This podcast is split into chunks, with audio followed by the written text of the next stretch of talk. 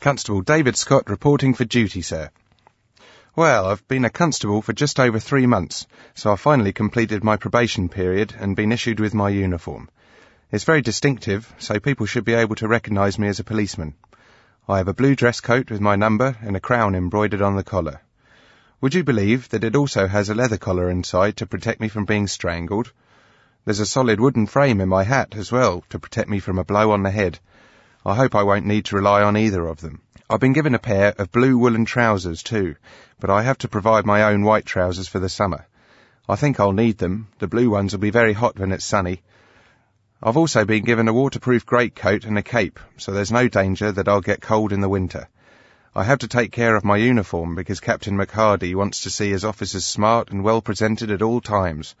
It says so in his orders and instructions. Listen. He shall at all times appear in his established uniform unless otherwise directed, and be always clean and neat in his person and dress. It also says that if I resign from the police, five shillings will be deducted from my pay so that they can have my uniform altered for my successor. A few people have resigned already, but I don't think I'll want to because the pay's really good.